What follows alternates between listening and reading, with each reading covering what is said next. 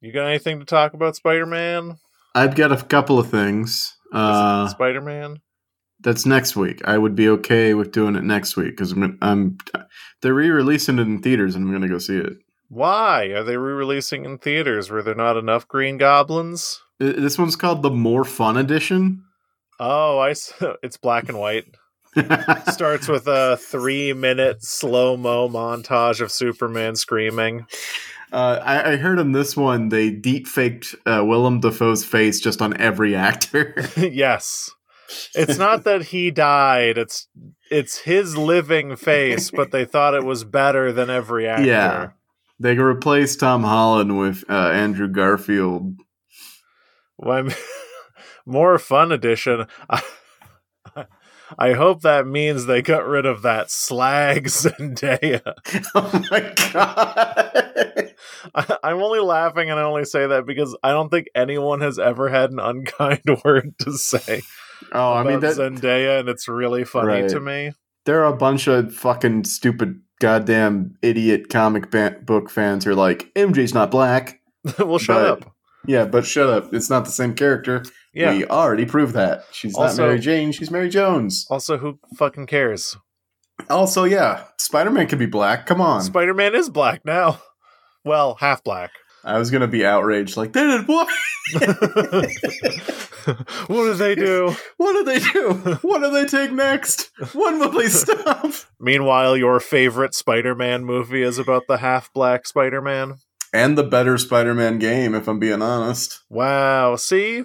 Yeah, Superman, black. Spider Man, black. Black Panther, white. black. For some reason, it seems weird when I do that one.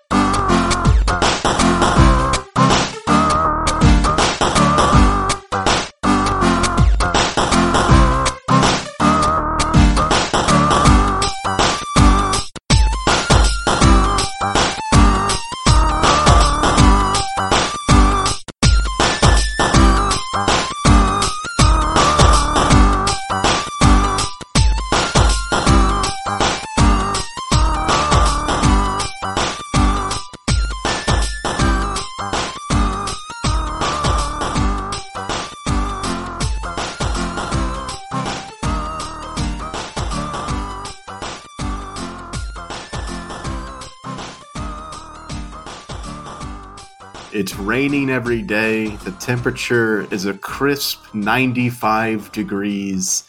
The days are are long. That's right.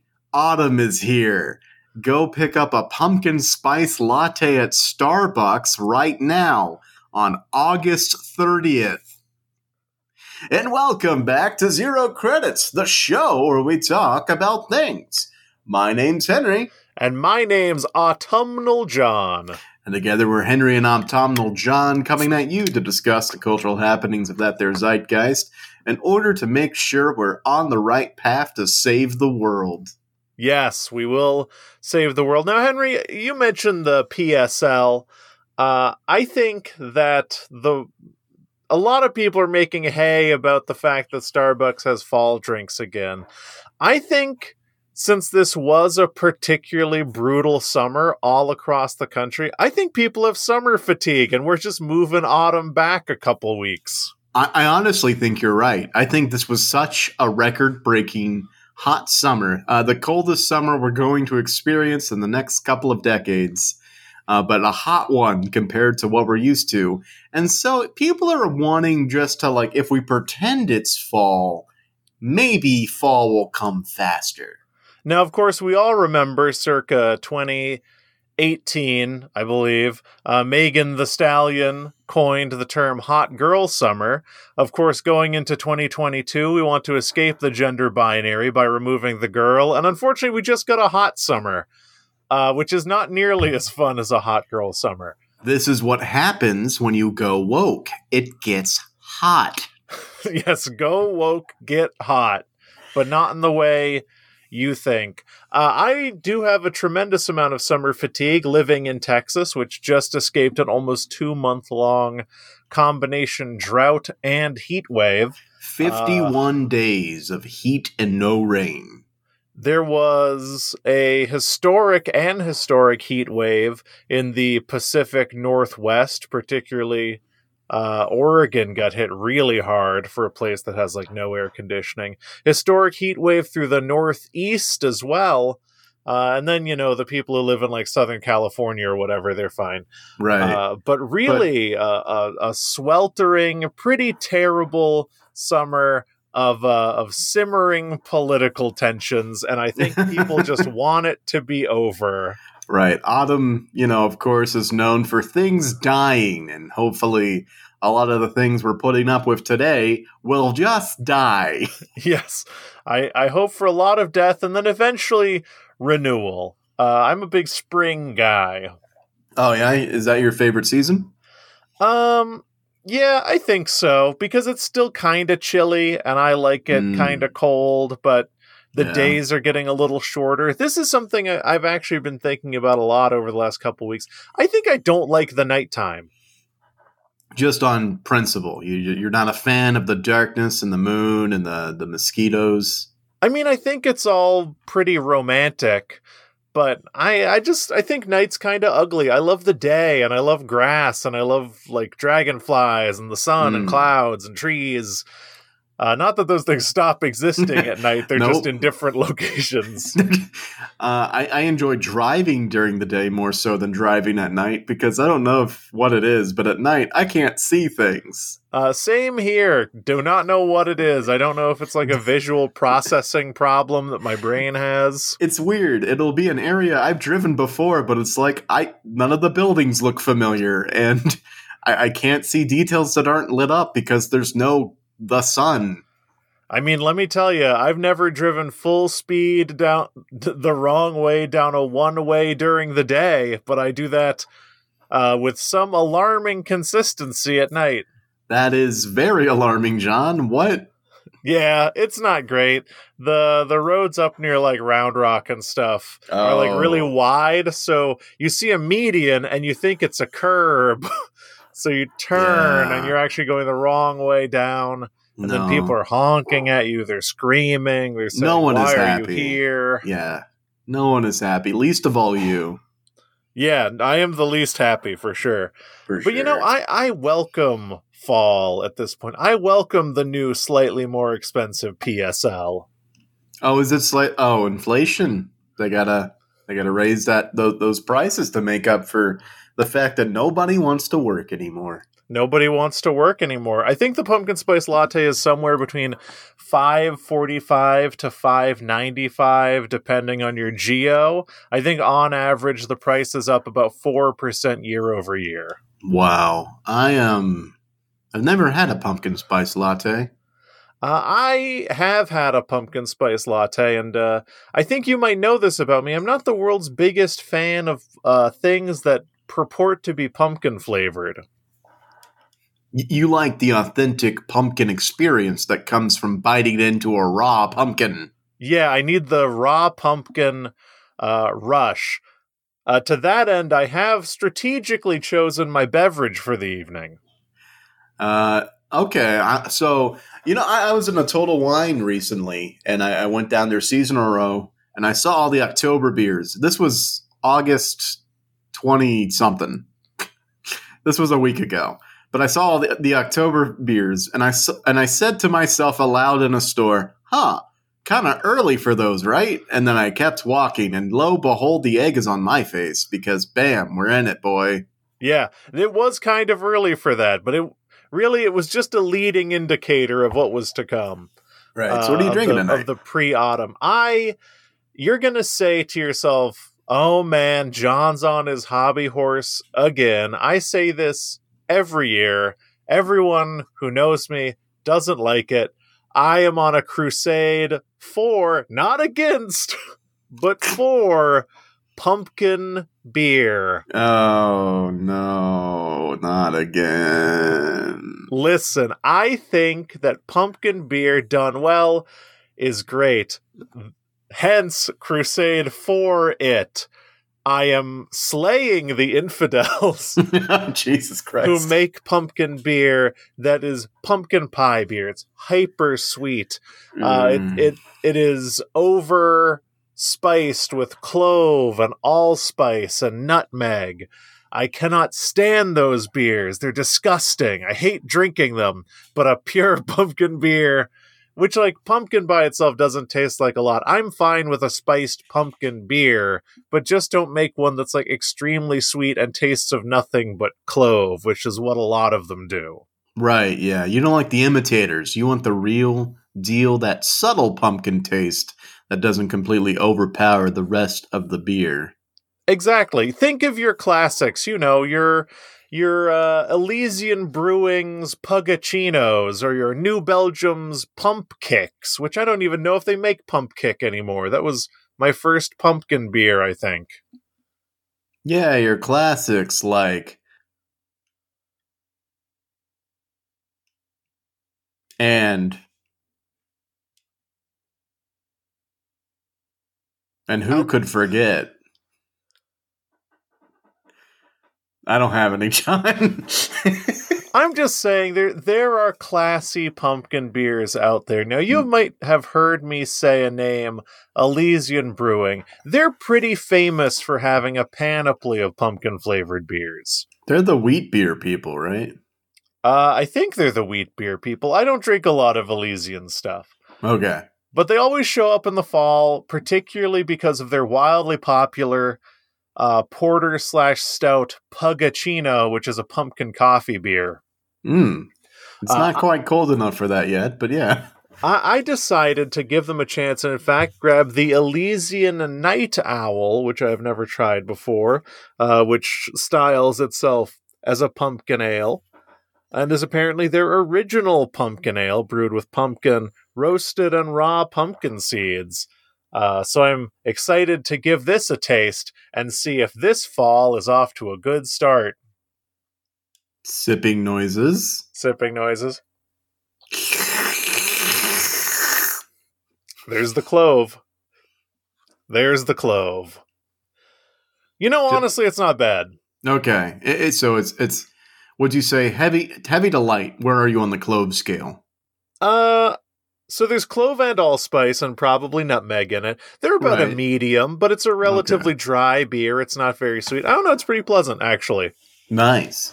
Yeah, you know, I I do like the changings of the seasons. The changings, the changing of the seasons, uh, m- mainly because the I you know starting this year, I've really leaned to letting the weather decide what beers to buy, and uh, I really am looking forward to when it gets slightly cooler, so I can I can move on from my Mexican lagers and embrace the stouts and those dry beers. Like just embrace the beers that warm you up just a little bit instead of cooling you off. I like, I'm looking forward to that for sure. I think seasonality is a really pleasurable way to live one's life because I used to uh, exclusively when I first get into craft beer, uh, stouts and porters, and like Irish red ales, like that is all I would drink, and none of those are suited to the summers of the states that I've lived in. Right. And uh, I would always be like, why, when I drink this uh, pitch black stout in the heat of summer, am I suddenly like flop sweating right. and uh, and feeling like I've been stabbed with a uranium pellet? And the answer is it it just weighs heavily on the body. It makes you hot to process something like that. it sticks to the ribs, and the ribs, you really want the ribs to be light. Yeah, it's a Thanksgiving dinner. Whereas, you know, if you drink something like a like a like a crushable hazy IPA or uh or like a Mexican lager or a light pilsner or Yeah. a kolsch, that's like ceviche. It's like a small, refreshing but nourishing. Like it keeps you going when it's hot out. Exactly.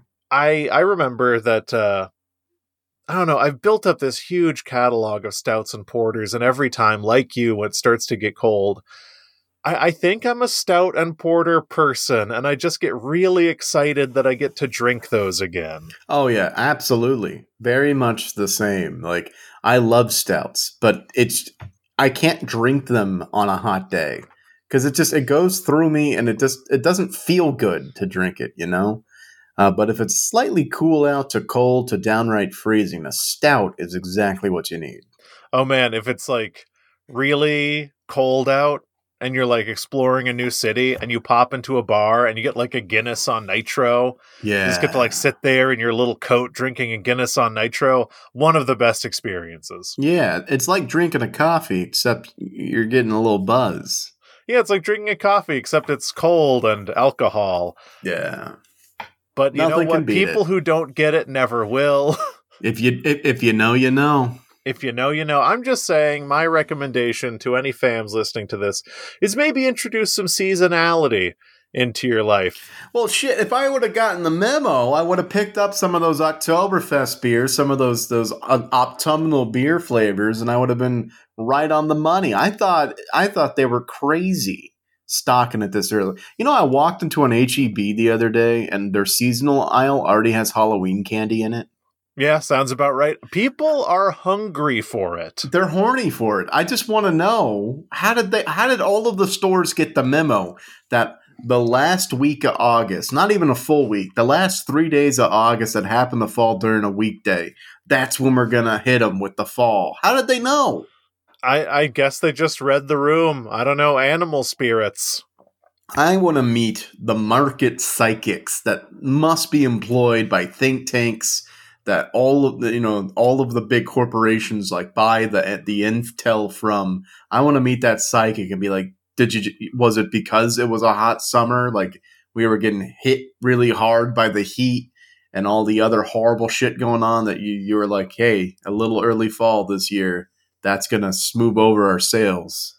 I mean, most likely what it is is, uh, let's say, for instance, I don't know, HEB did it first, and they like had some overstock and they had some things in the back and like, well, let's start putting out the fall stuff a little bit early.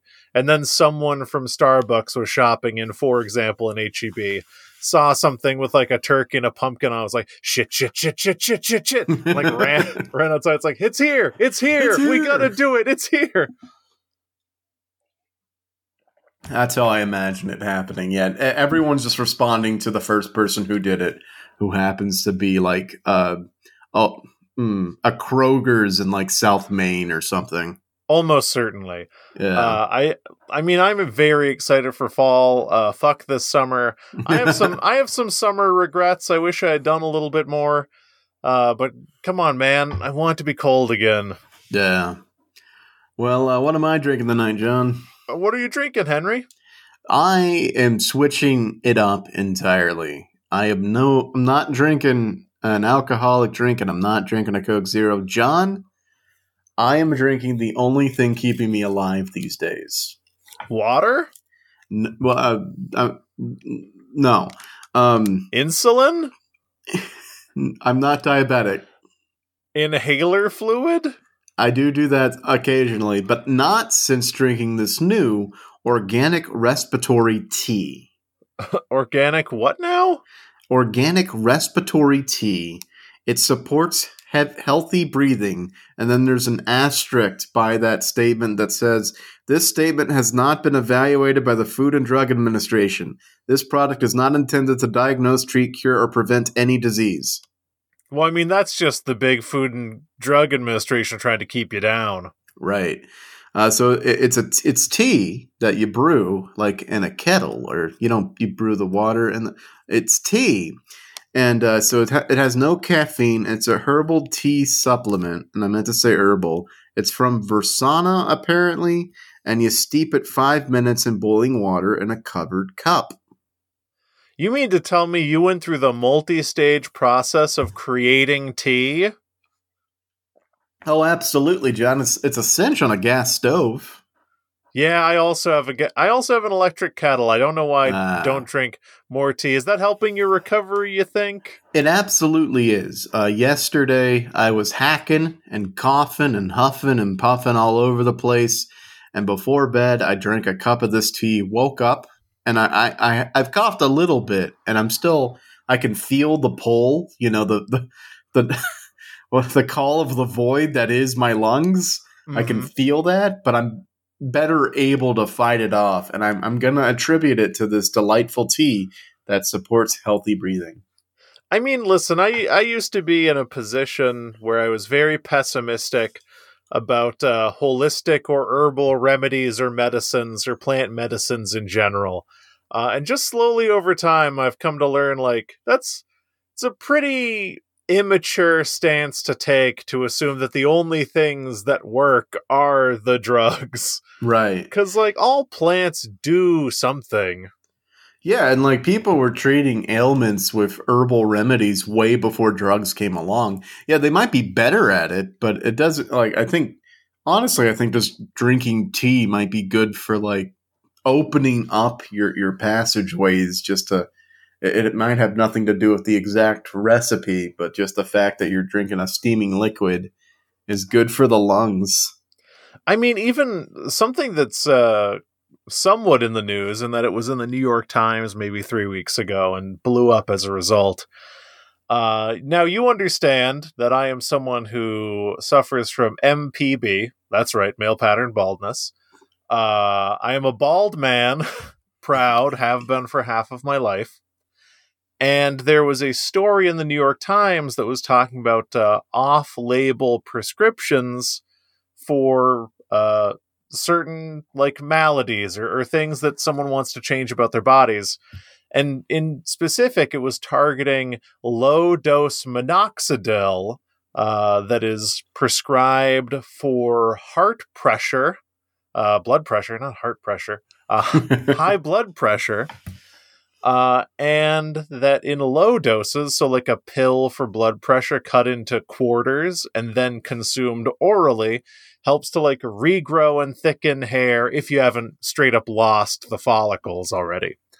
Uh, and is like a revolutionary treatment for people who are just starting to experience hair loss. And there is no profit in marketing it as a hair loss drug because the drug's been around so long that it's so cheap that no one is going to spend money on R&D and marketing to turn this around. Oh no. Really? So dermatologists are just recommending it for high blood pressure, but what it really is is an off-label script so people can regrow their hair. And there's uh, almost no downsides to it compared to things like finasteride, which I think one in 13 men will experience like serious reproductive issues from taking oh, finasteride.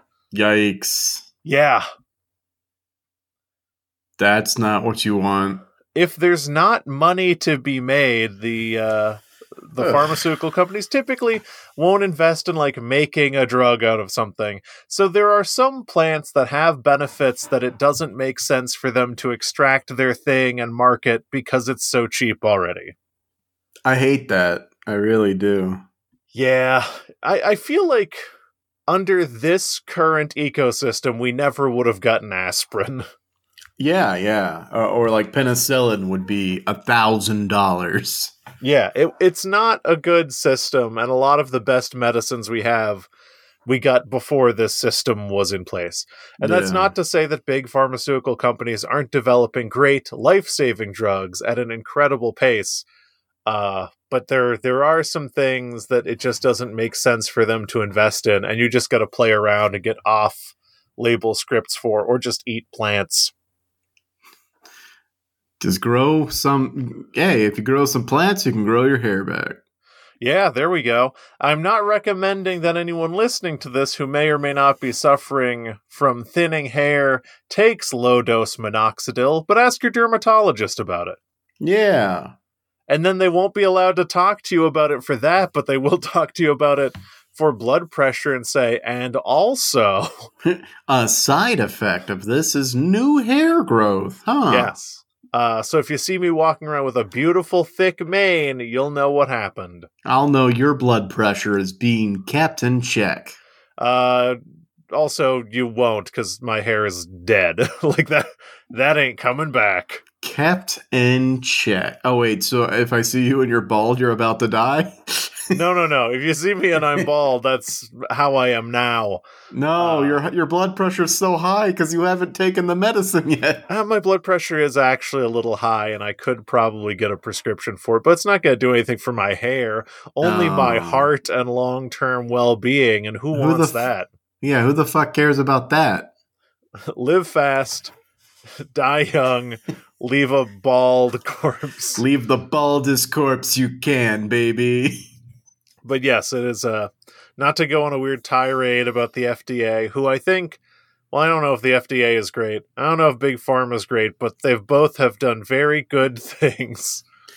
Yeah. I mean, speaking of people who we don't know if they're great, but they seem to have done some very good things, uh, Joe Biden is on a kind of a hot streak right now, John.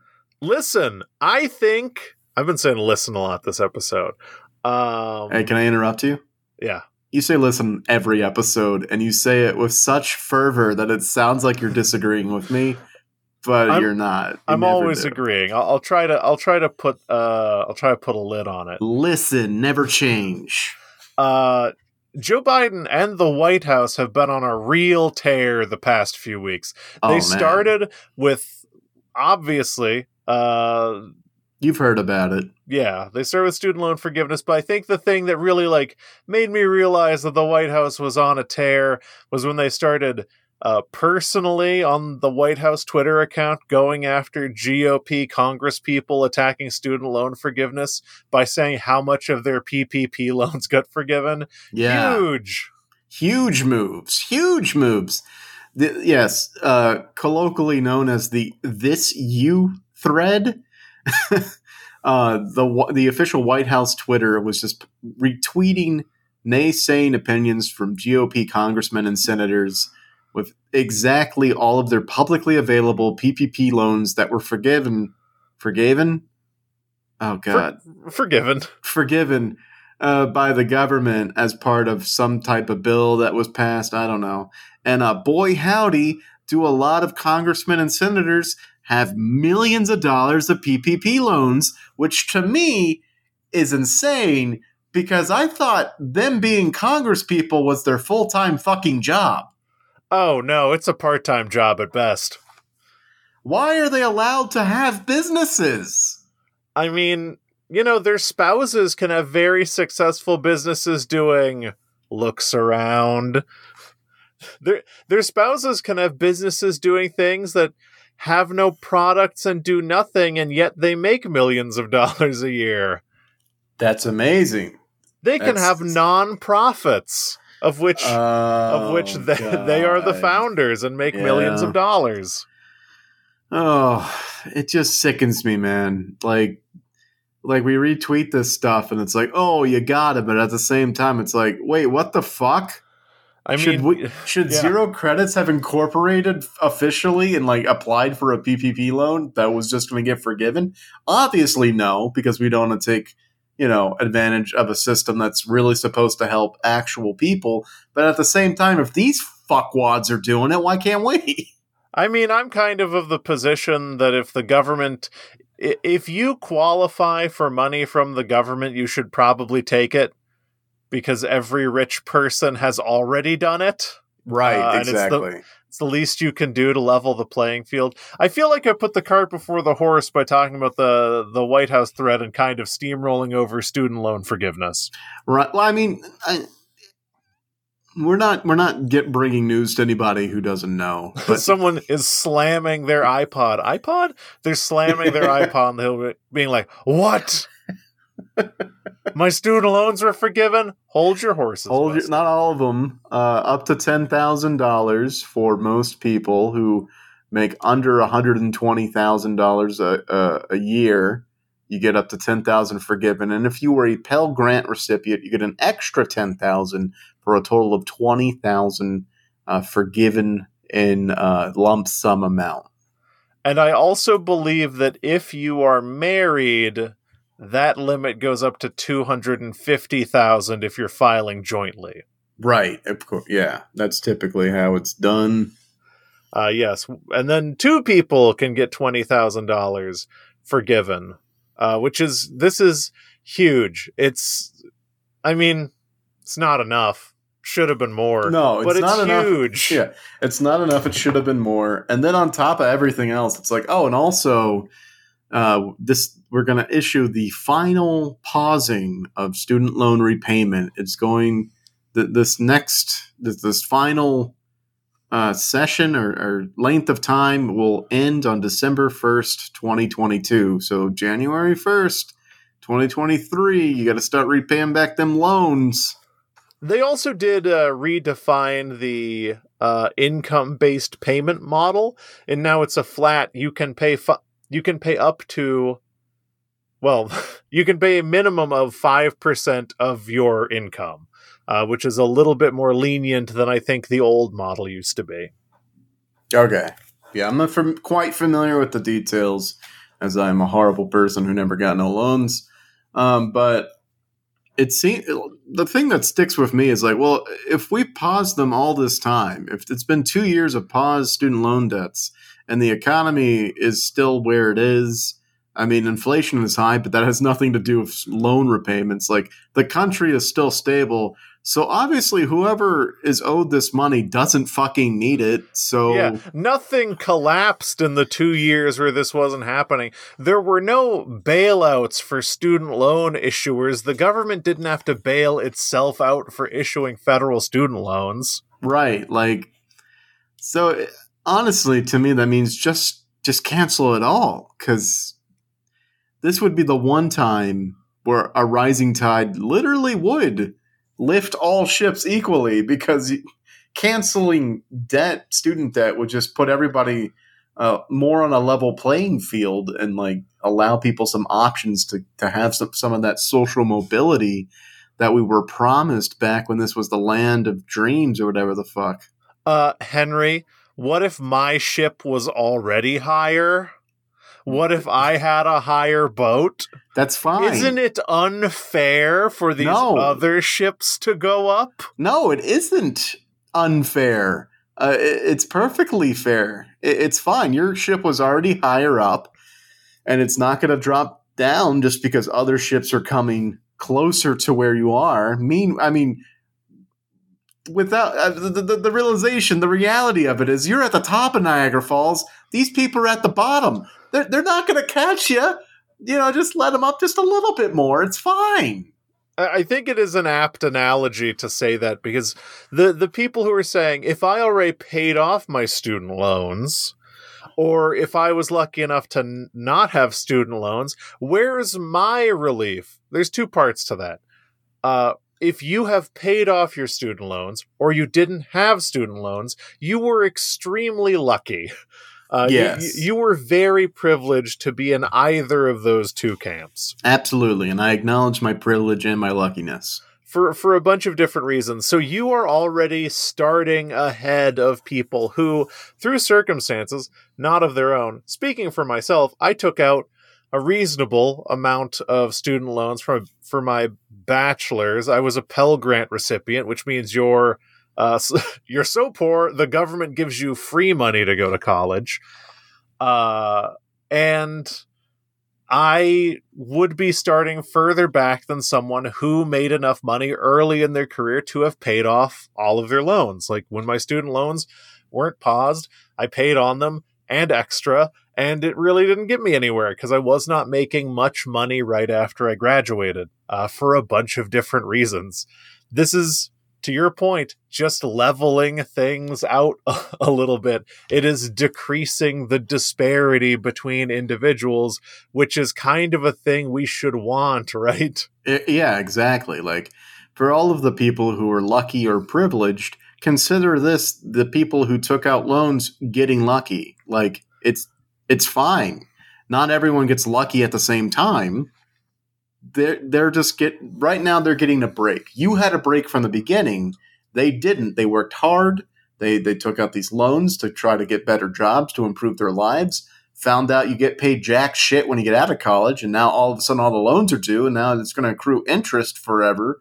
And, and people people will be, or or you just you pay into it for years and it doesn't get any smaller because you're just paying off the interest because they're egregious the, these rates these interest rates that these these loans accrue like it, now those people are getting a break you know it's just the breaks are at different times Yeah, and people will, out of one side of their mouth, if they're these people who have paid off their student loans, they've been under the yoke of their student loans for long enough that I think that ideologically most of them have the opinion that student loans are relatively predatory. We're kind of sold a false bill of goods when we go to college because we think that it's going to immediately measurably improve our lives and we'll have no problem paying off these loans. Uh, but then when the possibility of people getting their loans paid off happens they're like well they should pay back their debt i'm like you would not have felt that way no if you're in the same position absolutely not it's yeah. it's disgusting because like we pay every day everyone pays to help someone else and that typically happens in the form of taxes uh, yeah. Uh, or tipping people. I like mean, we have no problem giving of ourselves to help others through various programs. And yeah, we're effectively paying for people to have their student loans forgiven, but you're also paying a pensioner's social security. Like yeah. you're helping people. Be okay with continuing to help people. Right. I, I mean, honestly, never ha- never has I'm okay, seldom has it been that you pay taxes and you get to dictate where they go? I mean, a lot of the times, like either the state or the federal level collect it, and then various committees decide decide how to spend it. So, like all of this, like, oh, we're financing, you know, these these student loan breaks for people. It's like, well, not really, because you're also financing roads and bridges and and the things we need to survive as as a community, and you're also you're funding welfare programs for people who are really down and out, or, or you're you're you're help, helping to fund Medicaid for people who who have special medical needs when they're older. Like this is it's not new. None of this is fucking new. And this is the one you get mad about. You don't get mad about oh your your government your your taxes that you pay the government are using are used to pay for the insane defense budget or in fact right. subsidies for defense companies. Yes. You, you're paying the paycheck of someone who makes a missile designed to destroy school buses. And you're you're so fucking mad about students getting a break. Where was all this outrage? By you specifically, not you specifically, but those people specifically, when we gave fucking cut, t- bailouts to banks, banks whose job it is to make money. Like they at they failed. Now, at least now we're giving people money for trying their best. Right. Back then we were giving people money for failing to do their jobs. Exactly. We, we were they gambled with our money and they lost. They made stupid fucking bets and that they did all these subprime mortgage bonds that just blew up in people's faces and they lost their money. They deserved to fail and yet the, the, the government stepped in and bailed them out because oh you know people would have panicked if they went to their atms and they couldn't get money out or whatever. And like that's true i guess but at the same time they failed. These are students who tried and applied, tried to better themselves, tried to better their situations, it's time to give them a break. Yeah, I, I think all of this to say we should just be more okay with using our money to like help people generally. It's That's what it's supposed to be for. Yeah. What it's just so frustrating. As someone who uh will maybe benefit from this, uh, I mean, that'd be great, but like, there are so many people who need it much more than right. I do. Yeah, for sure. I don't know, man. It it made me angry to think about these hypothetical people, but I'm sure most people are really feeling it.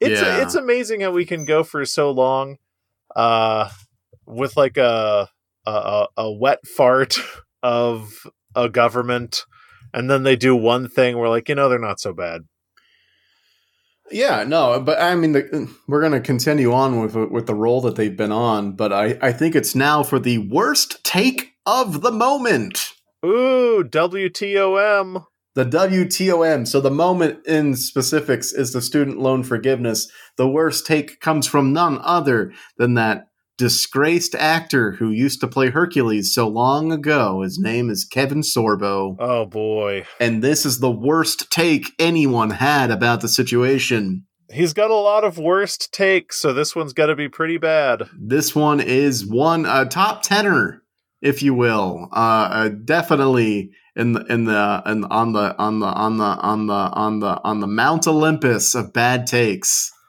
Where Hercules is from. Right. All right. So here's the take. This is a quote, folks. I'm not saying this. He is. I need that disclaimer before I say this. Here we go. So, my body, my choice. Except for when it comes to student loan debt? That's when someone else should step in? What? what? The worst take of the moment. I don't even know. We shouldn't I... even try to unpack that. That's like. I hate to say it, but has anyone checked to see if Kevin Sorbo has like brain cancer? Yeah, I wonder if he used to do his own stunts. Is this, is might... this like CTE or whatever yeah, it's called? He, he only did the stunts where he got hit in the head. Um, I can't even unpack what that means. I don't. I because in his in in his perception, my body, my choice appears to be something saying that the the government should have nothing to say about what I do with my body, which right. is like more of a libertarian take, whereas my body, my choice is more about the government actually protecting people's autonomy. Yeah, I it's like taking two issues, two hot button topics and slapping them together to see like is this something? And then tweeting it out to billions of people. And then everyone just drags you online for the next 24 hours. Good. I, uh, horrible take. Yeah. The more I think about it, the more angry it makes me. Oh no, it, it, it's it's a, it's a thinker how bad this take is because it gets more wrong because when when you first said I was like that's kind of pithy. Let me try to think about what he means there. And then it just makes less sense. Yeah, no. I think honestly the most offensive thing about it is that I like it it's it's left open enough that I need to interpret what he's saying. Like I have to waste brain cells to try to understand his point. That's I, uh, I my life was worsened by seeing that. yeah, which to be fair, Xena was the better show. Absolutely. Um, their crossovers were always exciting. Man, I miss uh, I miss Xena, the warrior princess. I saw Michael Ironside recently. The ship? No, the uh, actor who voiced uh, Sam Fisher in Splinter Cell. Oh, okay. He Wait, had a he had a brief he had a brief stint moonlighting as a right wing ideologue. Oh no! Wait, you saw him where? in a in, on the TV. he was in uh, Hulu's The Dropout. You know, I saw Brad Pitt recently. I mean, what I said isn't inaccurate. you're right. You're right. I perceived Michael Ironside. Um, yeah. So the, this momentum has given the, uh, the the the left some wind for their sails now Biden is pledging to ban assault weapons if Democrats control Congress after midterms, and on and on. Just trying to trying to keep that good train rolling. Uh, there were some other things, some other good things that were coming out, uh, but it's you know whatever. It, hopefully, I don't know. I'm tired of this topic now. I mean, it, it's a political coup, right? Right. Uh, it's it is enacting the things that they've been sitting on for two years because midterms are coming up. Knowing that Roe got overturned probably is going to turn people out a little bit. And then waving in front of people the idea that they could ban assault weapons and uh, continue to cancel debt and maybe legal weed if we win the midterms is really going to juice people to come out. But uh, they already control it. Yeah, I that's the confusing part. The, here's like, the you, thing. You, you, control it now. Here's the thing, Sleepy. They already control it. Here's the thing now. You could Mr. do Biden. it now. The the promise you're making now. You could you're You could already do you it. are transparently telling me that it Yeah. is a coup to get me to vote and as Right. a and you potentially are are letting this not be a thing essentially what you're saying is we want you to get out and vote more than we would like to potentially save lives by banning assault weapons Yeah, it's like your mom holding a plate of cookies and just saying like, "Well, buy some cookies if you're good." And it's like you're holding cookies. Yeah you right. already it's already it's here They're right there. Just give me a cookie and we'll move on with our lives. But yeah, no, it's exactly that. It's it's just more of this fucking democrat poor mouthing where they're like yeah, There's nothing we can do unless you back the blue. right. yeah, it's the fundraising. Back the blue actually is actually a police thing. there's nothing we can. I'll do a clean take, but keep both in. yeah. Uh, there's nothing we can do unless you vote blue, no matter who. oh no. There's nothing we can do about it. We have all the power, and we can't do anything unless you vote blue, no matter who. Just do it. yeah. No. Exactly. You've Every- got it now. Every time, every time a national tragedy happens, it's like Biden's on. It's like, well, if only someone would do something. It's like that's you. It's you. Yeah. You're the one. You're the one. Do You're the a one who whip. can, you're Do the one who can do something. whip the parties. I don't know how it works. I watched a couple of seasons of House of Cards before it got bad. You're the one who can do something here. Make Yeah. it happen. Do it. Like all the Tell shady Kristen d- Sinema yeah. she can never shop at Forever 21 again unless she gets in line. Keep swatting Marjorie Taylor Greene or whatever her name is. Just make it happen, my god. Yeah, it's like my brother in Christ. You're the fucking president. My my brother in Christ, you made the sandwich. I love that punchline. It's really great.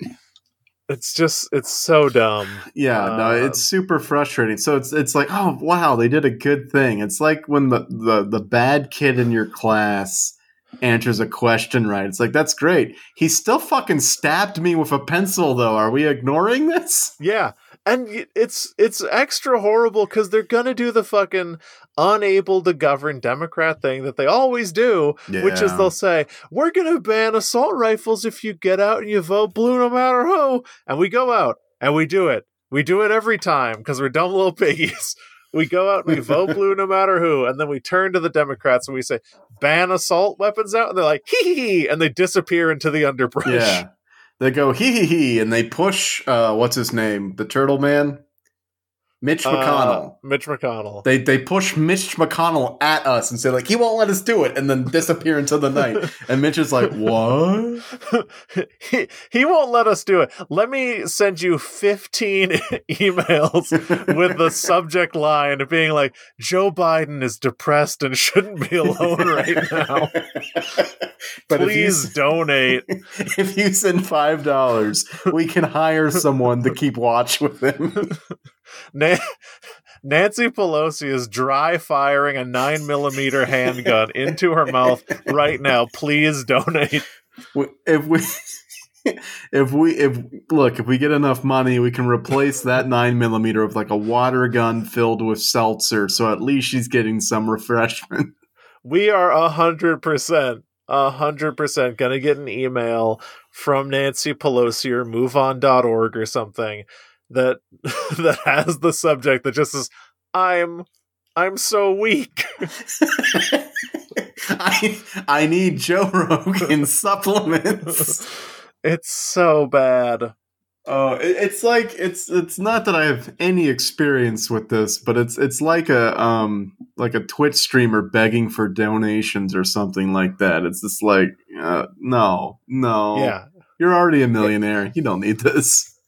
Yeah. I mean, there's the loser effect, and we have the loser effect. We're just used to being losers, man. We get loser mentality. We lose all the way down. Settle, settle, fucking babies. Anyway, I got way too mad about this. Me too, and we've talked about it for far too long. You want to talk about something else? Hell yeah, brother in Christ. Hell yeah, BOC. BIC, Bic, Oh, Brother of Christ. Uh, now I we were talking about student loans. Let me try to segue here. Student loans. You know what you got to do to pay off student loans? Prostitution. Well, you wouldn't know, but work. You wouldn't know about student loans. You do know about working. Uh, so the the world of work is pretty interesting right now. As of the last two to three weeks, apparently everyone gets their discourse about uh, the American workforce from checks notes TikTok now. Oh yeah, TikTok's really big about talking about work. Yeah, TikToking about work. Uh, people are. Uh, there's this thing I think that maybe indicates I'm getting old, but it's when people my age or older incessantly talk about TikTok and what Gen Z is up to. And my opinion is leave them kids alone. Uh, like let them let let them do Oh, whatever. We we don't need a think piece about everything the teens and early 20s are doing. Right. If you're not like writing or talking about enjoying the content, shut up. Yeah, like who who cares? It it almost comes across as creepy for you to be like, here's a meme that Gen Z's obsessed with. I'm like, raise your kids, dude. Like Talk go, to your go kids. to go to a park, talk to your kids. Don't don't tell me what meme Gen Z is into. Yeah, stop watching thirst traps on TikTok. Tip tip tip. yes. Tip tap. Uh just just stop it anyway. That's an aside. Yeah. apparently uh, one of the uh, big things there's there's two things coming out of TikTok right now that has the uh, unfortunate circles of the internet I follow uh, a buzz and that the first one is of course the one everyone has heard of which is quiet quitting Oh yes, quiet quitting. I learned about this this past week, and it turns out I've been doing it for the past four years. yes quiet quitting uh, blew up on TikTok was co-opted by uh, young millennials seemingly on Twitter and then was adopted by elder millennials in uh, journalism and the professional world and LinkedIn and has effectively lost all meaning, uh, as far as I'm able to tell. Originally, quiet quitting was characterized as uh, doing the bare minimum, or in fact, below. Uh, basically, giving very little to your job, knowing that you're moving on or are going to quit. Kind of cut and dry terms for what quiet quitting was. Oh, And that's if- what it what it was. Okay. Yeah, what it was is you basically you're super underperforming at your job and just doing enough to not get fired.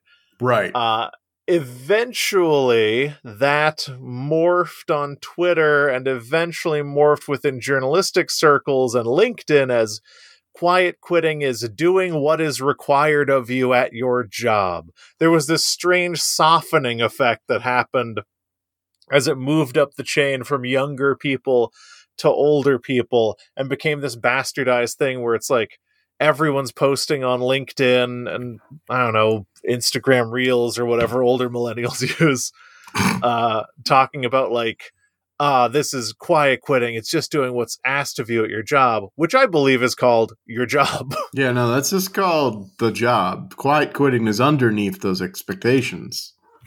And then I, I think it maybe got morphed from people clout chasing and being like, I've been quiet quitting for years. That's right. I rarely go above and beyond because I seek work that's dynamic, interesting, and the bare minimum is enough. What is asked of me is interesting enough, and I'm moving the needle on my KPIs and OKRs, whatever the fuck. Uh, Why are you attacking me? Quiet quitting means uh, I essentially literally, nothing. I literally just did that. I literally just said all of those words you said. Why are you attacking me? you said KPIs, OKRs. I don't know what Uh, those are, but they you're hurting me. I also have been quiet quitting and what the zeitgeist calls quiet quitting because like I think going above and beyond is ridiculous. Yeah, yeah, Uh, absolutely, for sure. Unless like you're trying to get a promotion or whatever. Quiet. I mean, doing the bare minimum, doing no more than is asked of you of your job is just called living to work. Wait, working to live, not living to work. Yeah, I work to live. I I have I'm very lucky to have a job that like pays me well and I don't really want to go above and beyond. No. Uh, maybe maybe if something calls to you and is particularly interesting, you'll go above and beyond. But guess what, baby? You should go above and beyond in your life, not in your work. Absolutely, yeah.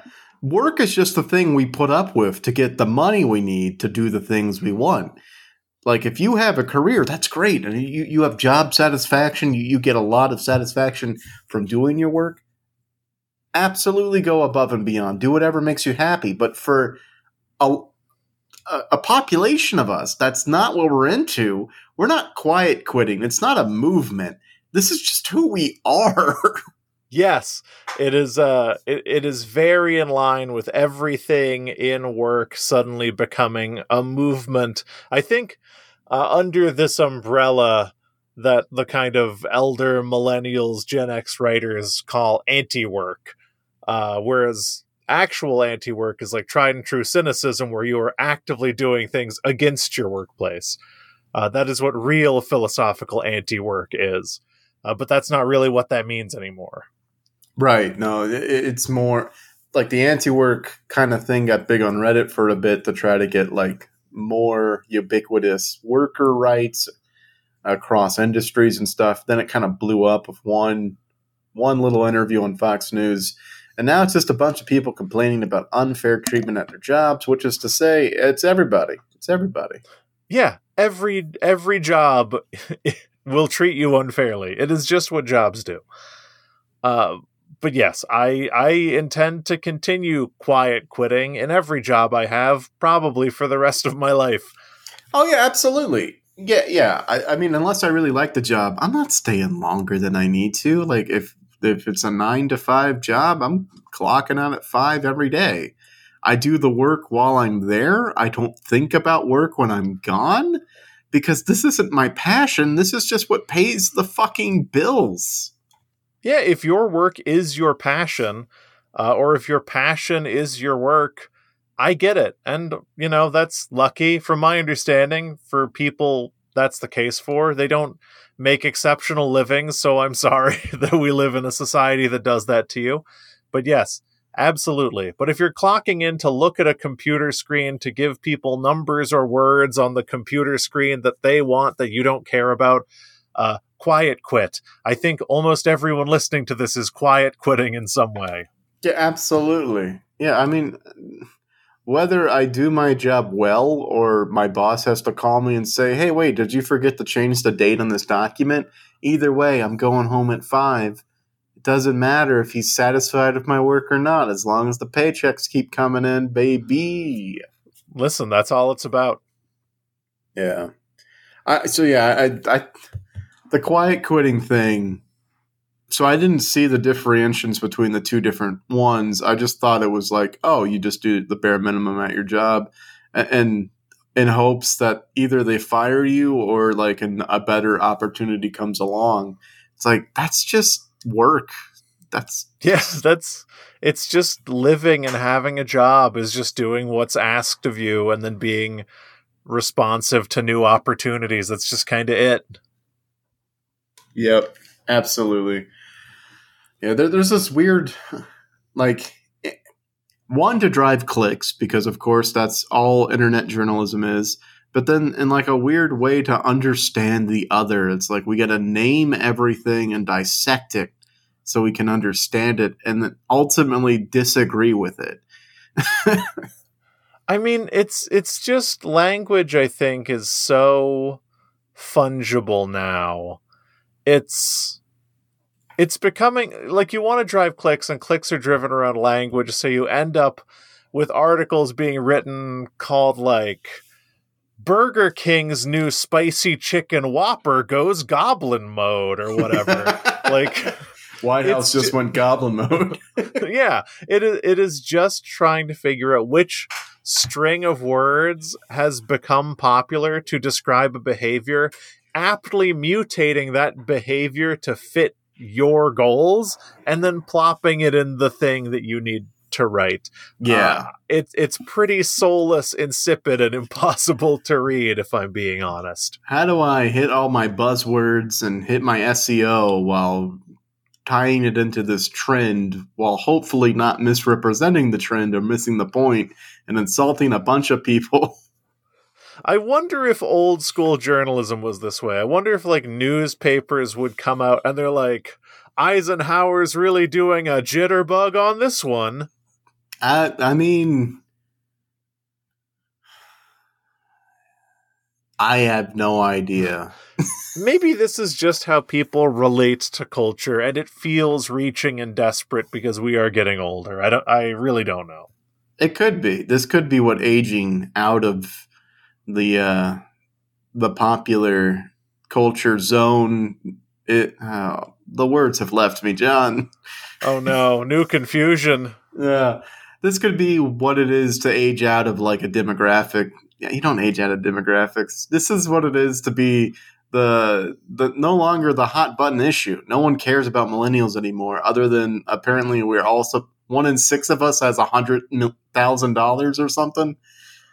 That was the headline I saw. Wow, one in six of us. One in six of us have a hundred thousand dollars saved. Oh, so the other five must have more than that, right? Less.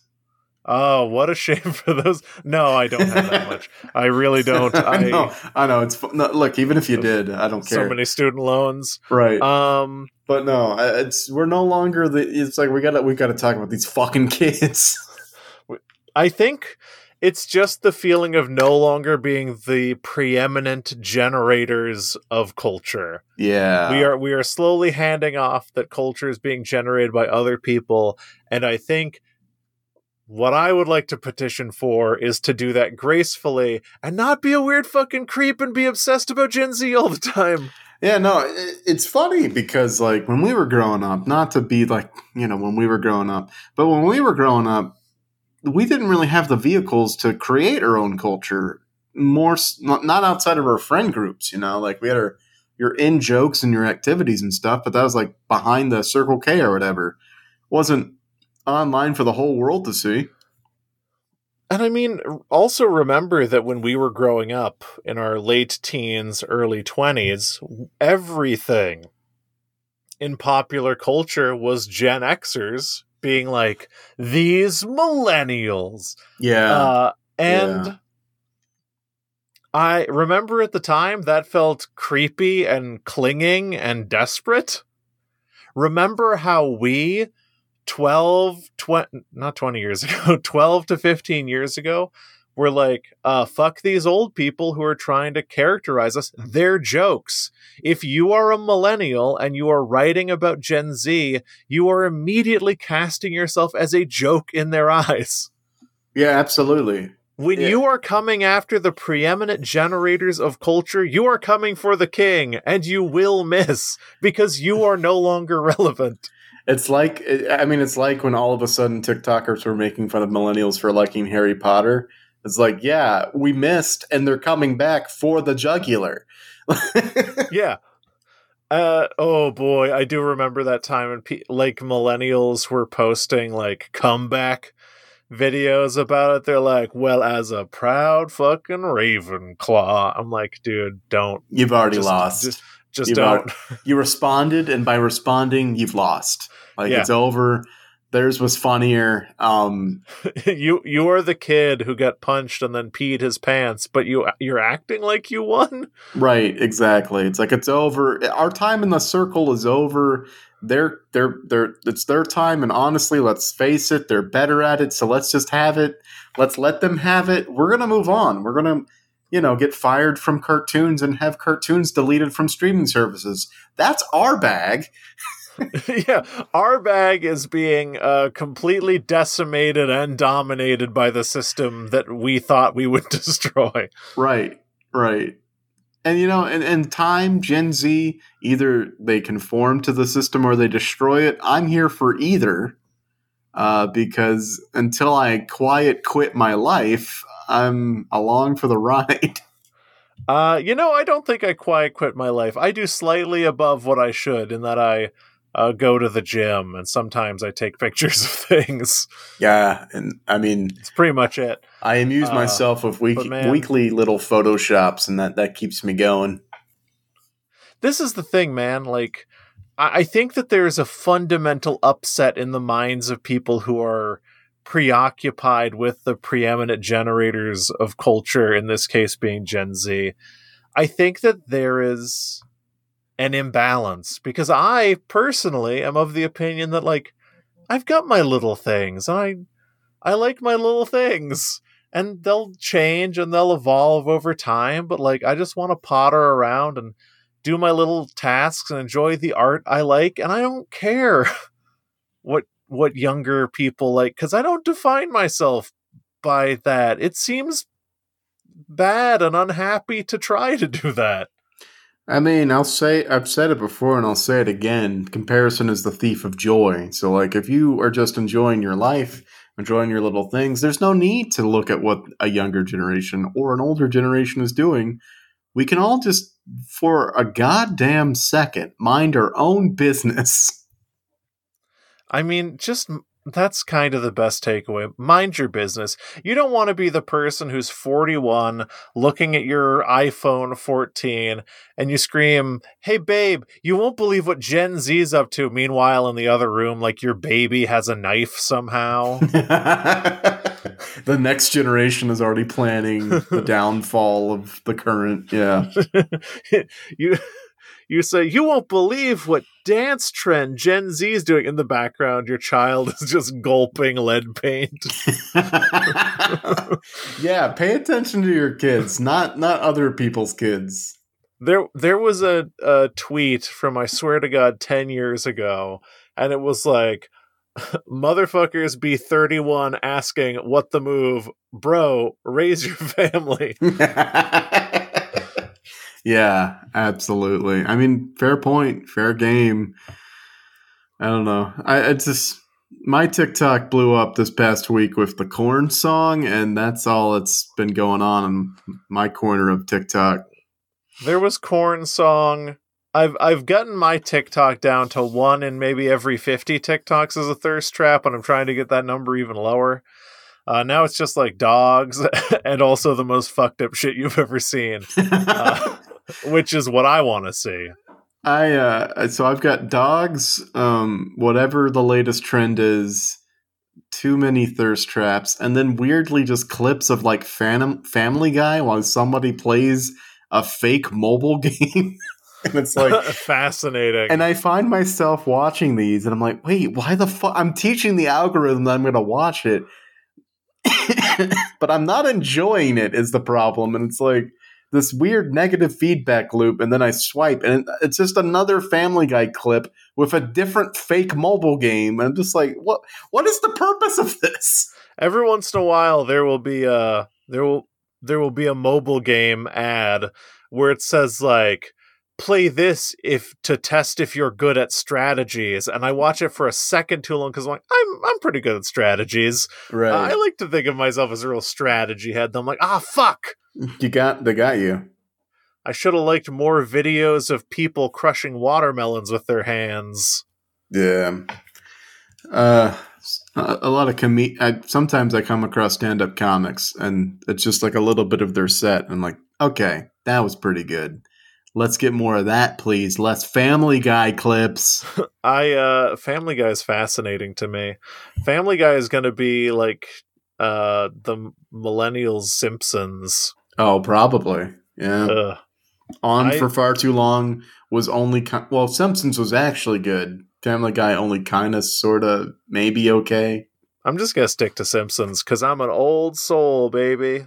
Maybe. Uh, I did tease that there were two things about working. The other one is just uh, this thing called flex washing, which is just that uh, to attract talent, companies are now widely saying that things are flexible or fully remote when in fact they are not. Uh, but that's not interesting to talk about. It's just downright mean, is what it is. Like it's unethical as hell. And I, I've seen I've seen stories of this posted on Anti-Work uh, because you know it's where you go to complain about you know your job or the jobs you want to have. And it's just like, just come on, be cool. Just why can't we all, as a human race, just be fucking cool, man? Why can't, we all need to be like David Lynch. Yeah, we need to be cool and also read the weather to people. Read the weather to people. Just you know, talk about like, you know, I had an Oreo and a Coke. Wow, fantastic! An Oreo and a Coke, amazing. like, just be find surprises in the mundane. Be more focused on on the simple pleasures rather than trying to fucking wrestle with these huge concepts that we won't understand. That's the premise of this goddamn podcast. The, yeah. The the joke is we we don't know what's happening in the cultural zeitgeist. The joke is because you, you have to step back and we're in it. It's too big. Listen, I think we're caught philosophically in a bit of a trap. I think a lot of our generation landed in nihilism, but we never actually got to absurdism, and that's where we need to get to. Yeah, we gotta we gotta ramp up the absurdity for sure. I'm just saying, everyone's like, ah, Camus, what a what a what a bummer guy. I, I'm gonna base all my philosophy around him. We should we should genuinely try to live like Camus, who once wrote, When I look at life and its secret colors, I feel like bursting into tears. Like that shy, it's rain and sun both, noon and midnight. I think of the lips I've kissed and the wretched child I was, and of the madness of life and the ambition that sometimes carries me away. Be like Camus. Be like David Lynch. Enjoy a Coke and an Oreo. Yeah. Find pleasures in the simpler things and stop trying to make all the goddamn money in the world because what what is the point if we're not willing to use it to improve people's lives? Boom! Full circle. Full circle. We even got some Camus in there. We played to our strengths. Yeah, reading Camus, quoting David Lynch, and coughing at inopportune moments. That's really what it's all about. It really is. I, I, don't know.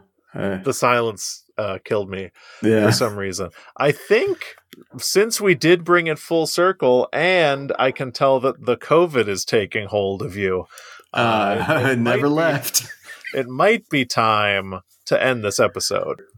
Oh, uh, hold on. Let me think. Yes, I do the social media reads this time.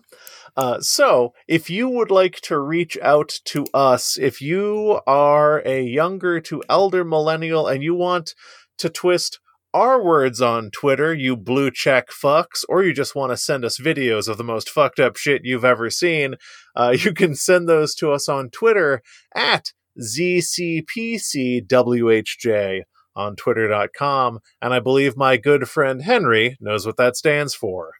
I tried to find it like an acronym maker, but it didn't work. So uh, th- that's all, folks. That's right. And if you want to send us an email, you can send one of those to email at zerocredits.net. .net is the most expensive top level domain because it's on the internet. We are on a series of podcast services, including the one you're listening to us on right now. Uh, other podcast services we might be available on are Apple Podcast, Podchaser, Google Podcast, Spotify, you name it. We're on them. They're not paying us any money because we keep it real. If you want to leave us a rating on any of those, it would certainly help people find the podcast if the platform supports ratings. But the best way for people to find out about the podcast is for you to, in between your various hot takes on Twitter, Instagram, Parler, Gab, the various three percenter forums that you're members of back the backtheblue.dad if you if you between those tirades could tell your fellow hateful lunatics about the podcast, it would really help us out because word of the mouth is the only way we can survive. So tell your preppers, tell your salt and peppers, and we'll see you with a little, little. There aren't a lot of words that rhyme with pepper. Lepers. We'll see you, lepers. Oh. And from everyone here at the Corrupt Zero Credit Studios Incorporated, which had over a billion dollars in PPP loans forgiven, we want to wish you a happy week. That stands for piss, piss, piss. Yeah, a billion dollars of piss. But it's okay. It was forgiven. It was forgiven. Listen, it's okay to piss as long as you're forgiven. oh God, no! You can't. We can't go back to that old piss well. Goodbye. Goodbye.